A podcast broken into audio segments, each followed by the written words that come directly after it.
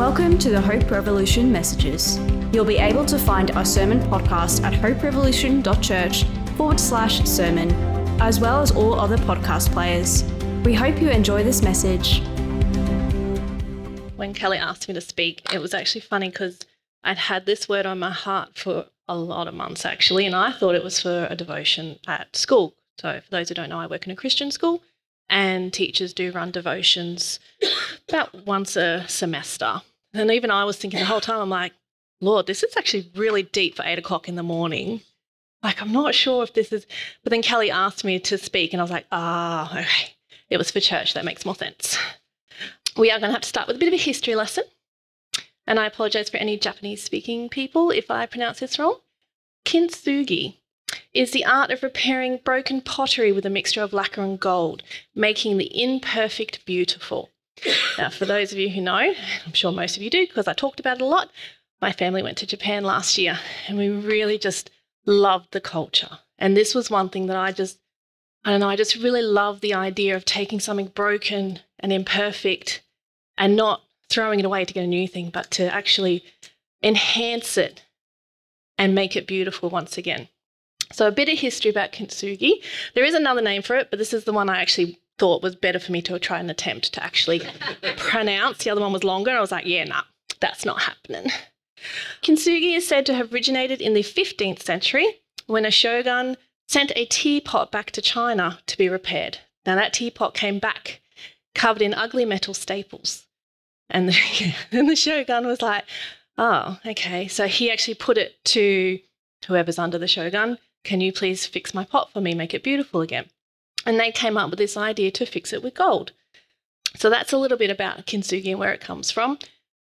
I like this, it's become sort of the metaphor behind my word today. And every time I was thinking about this, I just kept thinking of kintsugi and how something that seems imperfect and broken can be made whole and beautiful again. Words are really, really powerful. I tell my grade ones all the time words are powerful, adjectives are your friend. Words can be used to persuade somebody to come to your side, they can be used to draw in the reader of your story. They can create pictures in a person's mind, they can scare people. If you're reading, you know, like a horror book or something, you, you know, they build that tension, they build that idea. So, words, all from words, no images, words. If you're a reader, you understand what I'm saying. You can create these mental pictures in your mind, all from these words that are on the page. We always talk about how we can use words to communicate our emotions. We can use words to, to stop things like bullying and racism. Like, words are really, really, really powerful.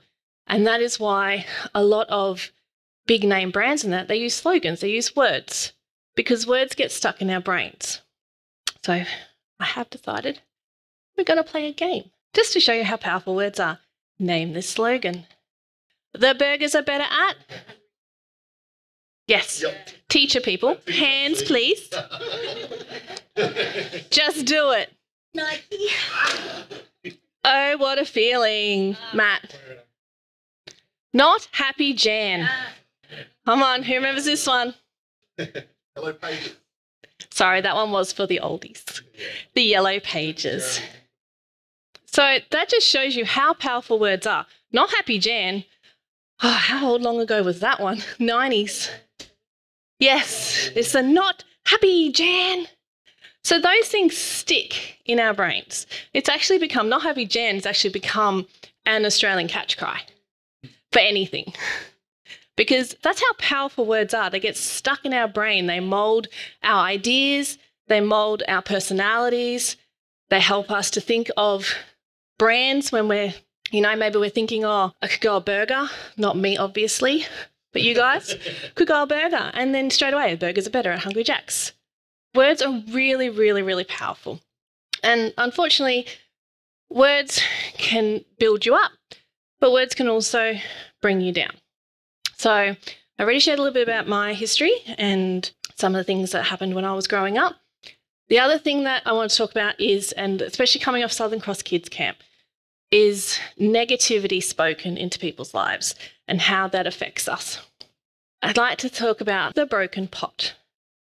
A lot of people will talk about how, like, one of the things teachers like to do is they scrunch up a piece of paper and then they roll it out and they're like, oh, is it the same?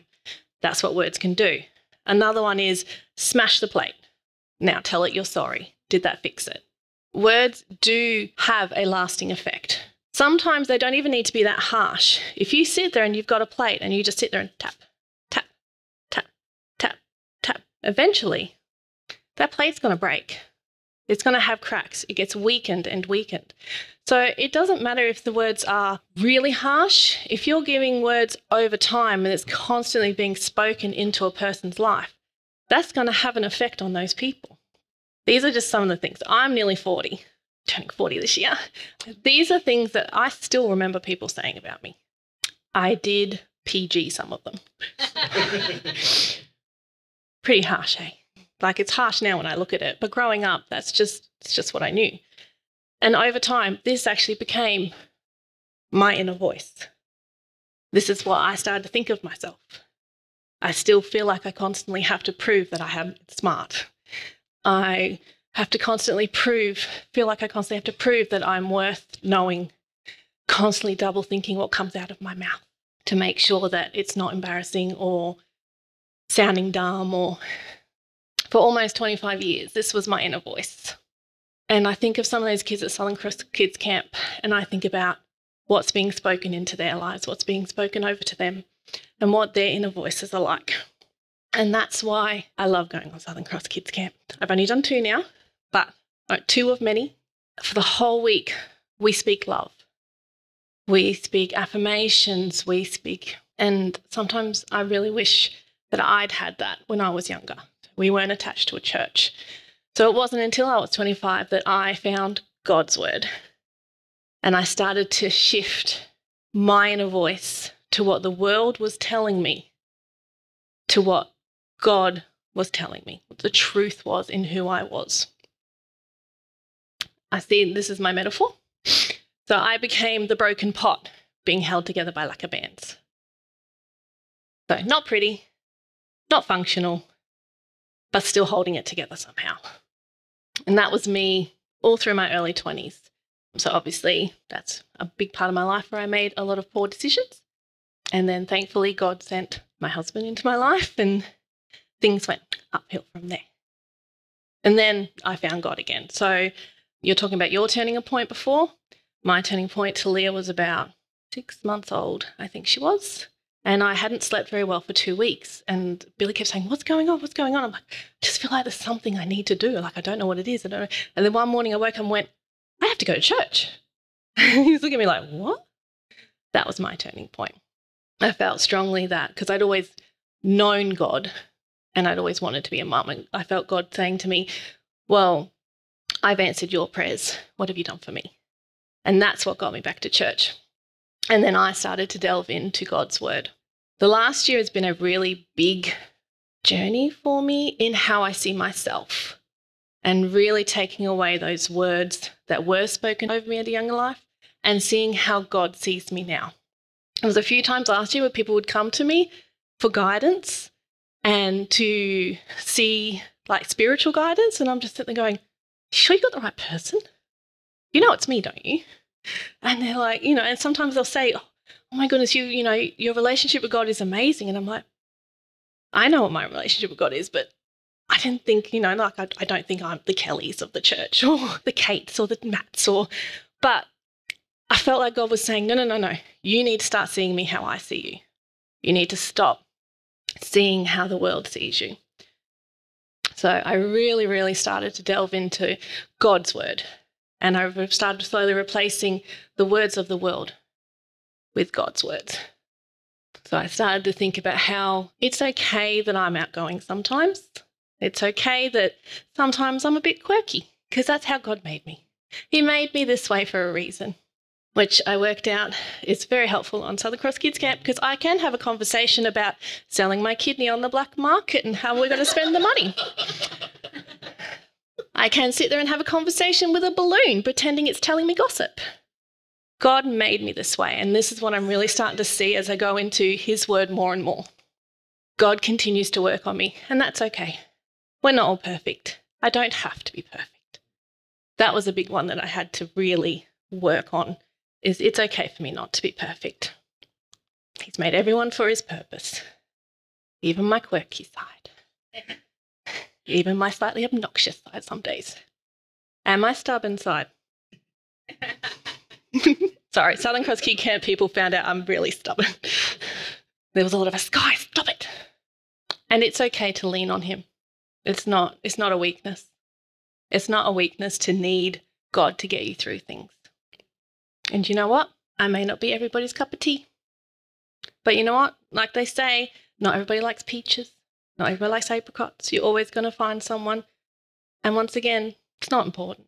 God sees to the heart. And He loves me so much that He sent His Son to die for me. He sent His Son to die for all of us. And I think that's a big thing that I really struggled with. That He loved me in my imperfectness, in my quirkiness, in my stubbornness. And no matter what, he will always love me. And I think that was a big thing that John 3:16, I know we joke that it's one of the most famous scriptures, but it's famous for a reason. That no matter what, he loved us all so much. He knows we're not perfect, but he just he wants us to know. And those were the biggest words that I think change, started to change things around for me. That I am so loved. That all the other words from the world, and we are going to constantly be bombarded with words. You just have to open up a website or a magazine and it tells you that you're not perfect enough unless you have this product. You're not perfect enough unless you're on this diet. You're not perfect enough unless you have this brand. Like we're constantly being bombarded with words that speak negatively into our lives when what we really just need is God's word.